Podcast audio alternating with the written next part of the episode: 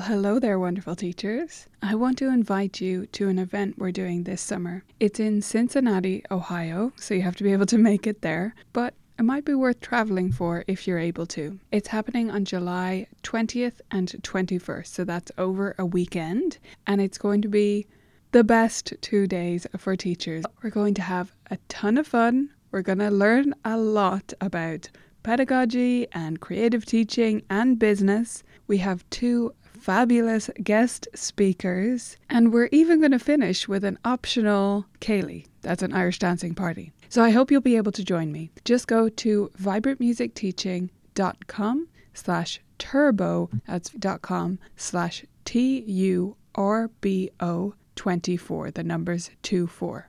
I hope you'll check it out, view all the details there, and I hope to see you in Cincinnati in July.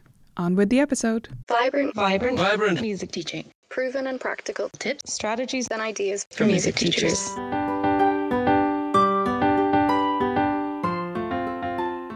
This is the Vibrant Music Teaching Podcast. I'm Nicola Cantan, and in this episode, we're discussing what to do when students resist corrections.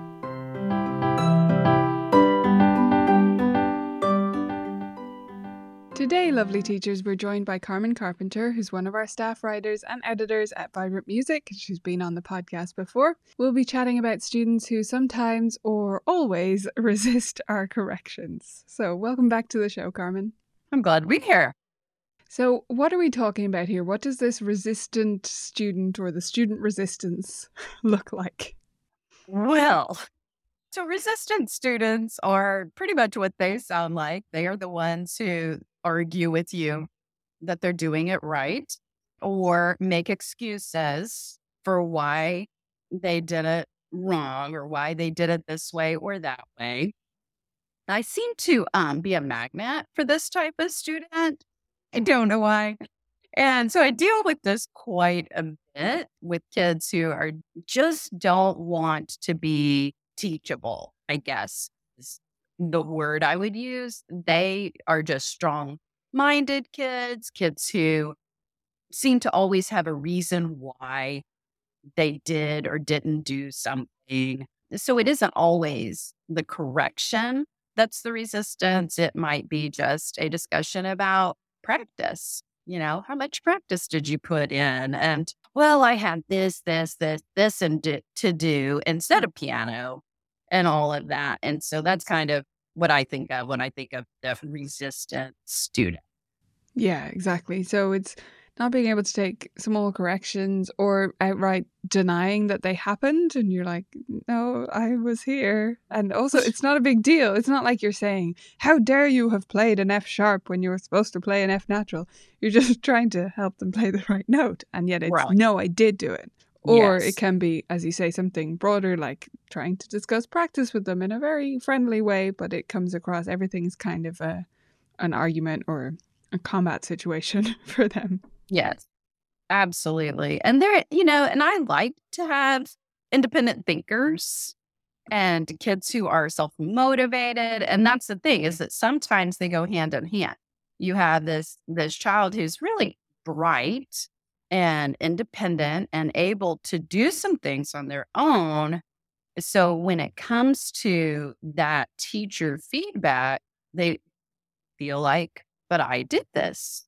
This is Mhm. what I did. And and sometimes I'll even come across that when they compose and create. Like if I suggest, how dare I suggest that you might want to end your piece on do instead of, you know, audacious ball, of you yeah right? You know, they like, how dare you? You know, so so that's one of the things too that comes up occasionally. Yeah, learning to deal with that as a teacher can be challenging because I tend to look at myself first. I do try, right? Like if a kid is like that, I have to ask myself, you know, what am what am I doing? What is my posture towards this? And and how can I help them in Yeah. spite of their fierce independent?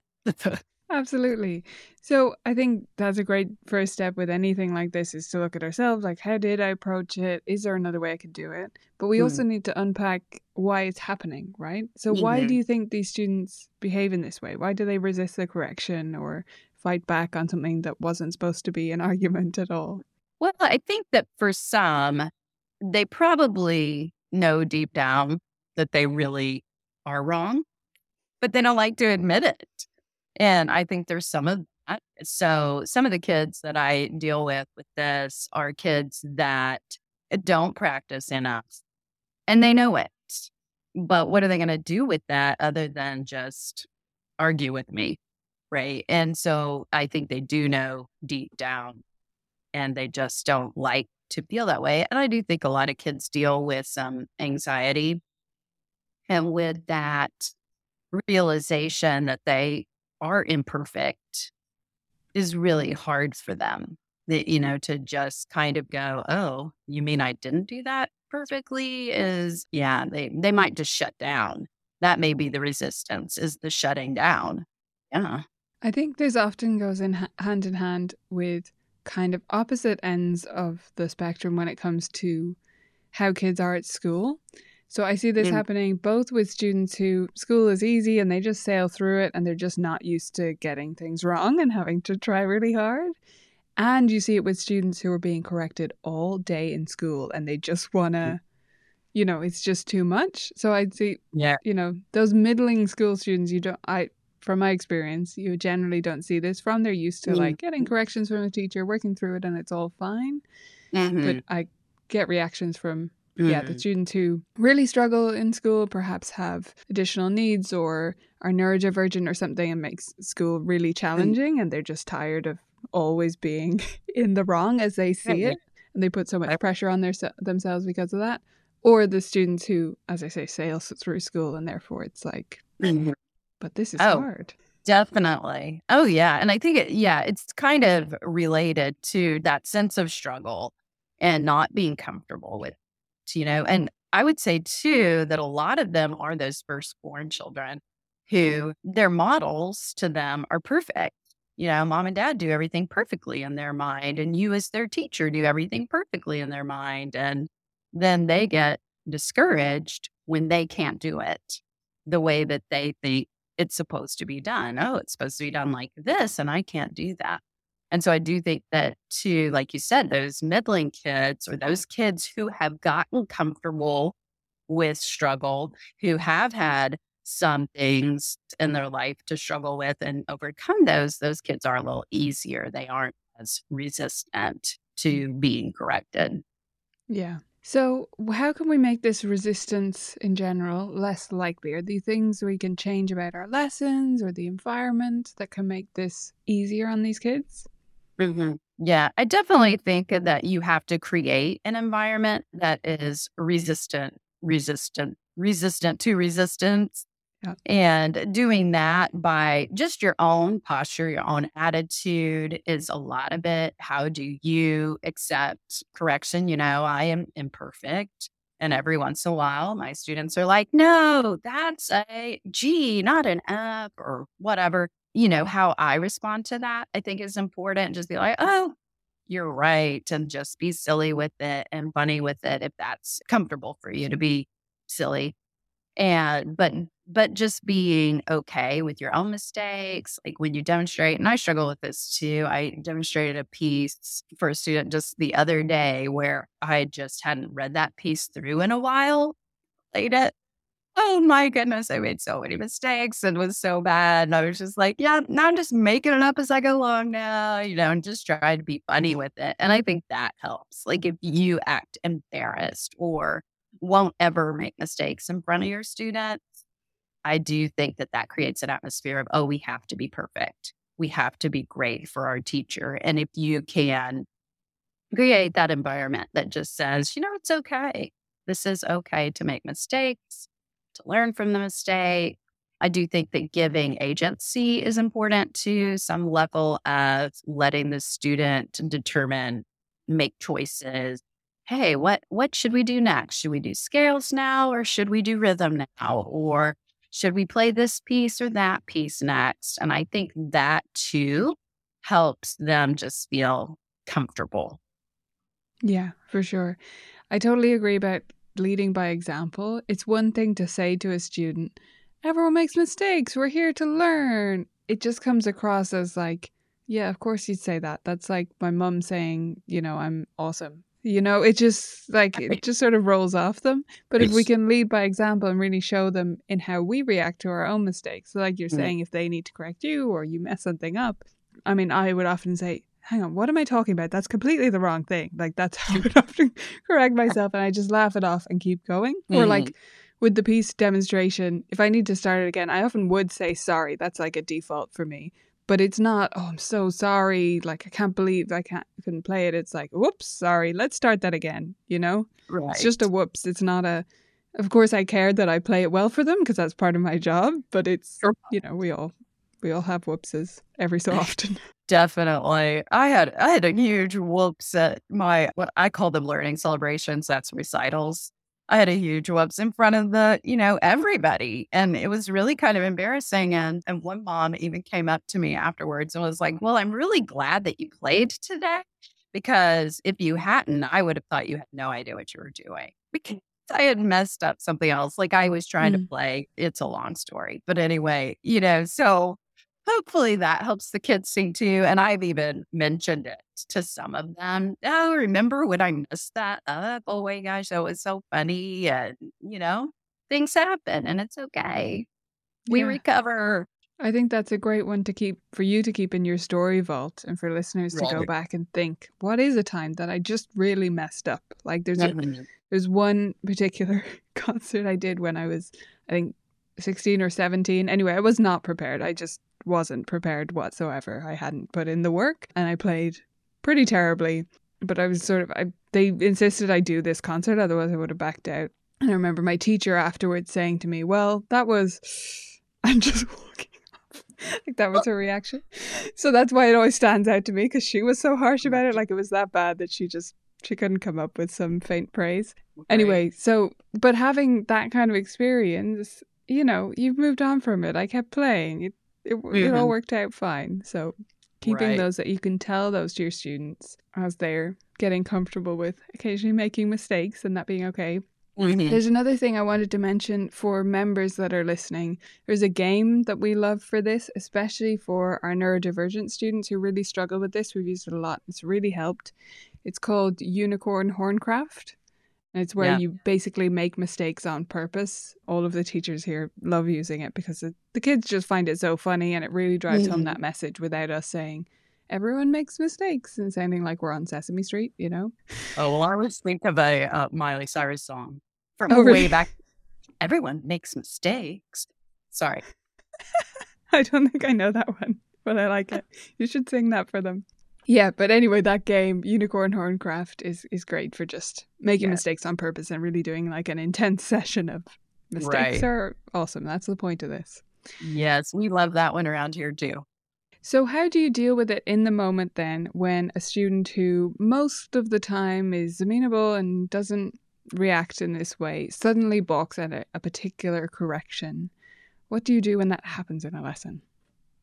So that does happen occasionally. And I would, a student that, yes, is usually just very easy to deal with and usually takes things in stride, I would want to explore that with them. I would definitely be like, you know, how was your day? You know, how are you feeling? Because you, you know, seem frustrated, you seem upset, or whatever word describes what they're going through at that moment. I think it's important to explore that with them because some, you know, yeah, everybody does have bad days. That's the second line of the Miley Cyrus song, I'm pretty sure. Everyone has bad days. I could be wrong. But I think, yeah, exploring that with the kids and saying, you know, you don't seem like yourself or whatever. Let's have a moment to talk that through because I think that having that kind of relationship with them also makes a less resistant environment in general.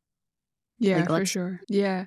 Talk about it, see if it is their bad day. Or maybe it's just that that particular thing, like they practice it 20 Mm. times at home and it went wrong in the lesson and they're just so annoyed that that happened. You know, like these things can spike up. Or be aware if your student is becoming a teenager, these spikes may start to Mhm. happen where they never did before. And, you know, it's just, as we know, hormones are going all over the place. And Oh, yeah, we have to deal with that in a different way.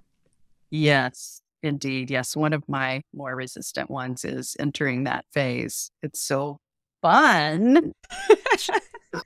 so fun. I love Such the a fun challenge. age. so, what about those students who constantly resist corrections? Do you have ways of dealing with them, helping them gradually get more comfortable with you occasionally correcting their mistakes? Probably not so much them getting comfortable as me just accepting it. I am a very tolerant to a patient person. And so I am able to, and I, you know, I have kids of my own, and one of which is a slightly challenging person, but I do love that person so very much. And so, but it has been such a good training camp for dealing with resistant kids because by and large, they are not trying to be disrespectful towards you. They gen it's not from that kind of heart. It is just truly a heart of feeling like they're right or whatever it might be. And so I have learned to just really be patient with them, try to talk it through. We have funny little arguments. I did have a funny argument with one of my more resistant ones yesterday, and another student came in right at the end. We're having this kind of heated, not really heated, but kind of funny, heated little argument. I don't remember what it was about right now, but I just thought to myself, this other kid who is can be resistant herself in a different way. I think she must have thought, my gosh, this is nuts. They're like having a full on argument in lessons. But I've known this kid for so long. And so we have that kind of relationship where we can have fun little argument and move past. But we've also had moments, we had that same kid, I had a situation with her recently where I had gotten pretty firm, honestly. And it takes a lot for me. It takes a mm-hmm. lot for me to finally be like, okay, that's enough, you know, and mm-hmm. use my real mom teacher voice with them. And I had to tell her later the following week, I did say, Hey, you know, I think I owe you an apology. I, did not handle that very well. And I want you to know, you know, I'm not going to back down on my expectations of you, but I'm going to try to handle it better. And so I do think that every once in a while, an apology on my part is necessary and helpful to the relationship. Yeah, and that's part of the whole leading by example thing. You know, that's a mistake you made in reacting in a certain way that you didn't really Right. wouldn't have if you were going into it with a cool head, right? Owning that and saying the correction was correct, like you have to do whatever it was that we were talking about, but the way I Mm. handled it wasn't the best. And you know, Right. yeah, with those super resistant students and students who just hate being corrected, especially in the initial days, what we generally try to do, on top of all the things you're mentioning, Carmen, and in dealing with it and working through it with students, we're also trying to never have to correct them as much as possible. Smart. Yeah, but I think there's many things you can set up in a way that avoids the possibility of that even happening with those kids. Once you're aware that that's the situation, setting things up that you only ever give them small steps. Or an example I often use is where with another kid, you might preview a whole rote piece before you teach it. You show them the whole thing. You don't do that because some of these kids will jump in and try to play the whole thing, fail, and you'll have to fix it. And you Mm. weren't ever intending them to play a whole rote piece in one go after hearing it once, but that's kind of the way they interpret it. Mm. So just being aware that your steps need to get smaller and smaller and smaller. It's not that you'll never have something you need to fix, but especially in the beginning, we try to, yeah, make the steps micro steps so that they usually are coming up with the right answer and we don't have to correct them and have Mhm. that comfortable reaction. Definitely. Yeah, I absolutely agree with that. And I do. I find with those students that are resistant, it is partly overwhelm, is that other Yeah. feeling that they're dealing with. So, yes, we definitely break things down and break them into chunks and just do small pieces of things. And we try to, at the beginning, too, focus on what do you already know? What do you see here that you already know how to do? I think that helps as well. Yeah, absolutely. Okay, Carmen, thank you so much for coming on the show and diving into this very important topic. It's been great to chat about it with you.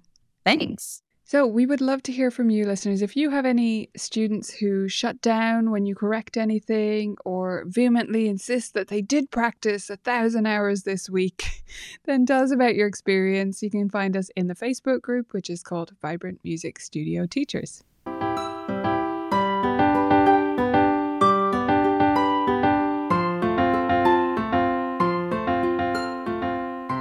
Vibrant Music Teaching members get five new games or resources at least every single month that keep them inspired and wanting to become a better teacher each and every day. If you want to join the best community of teachers online, you can go to vmt.ninja and sign up today. Thanks for listening to this episode of the Vibrant Music Teaching Podcast. I hope you loved it, and I wanted to pop on here one more time to remind you about our event. It's happening in Cincinnati this July, and you can get all the details at vibrantmusicteaching.com slash turbo. See you there.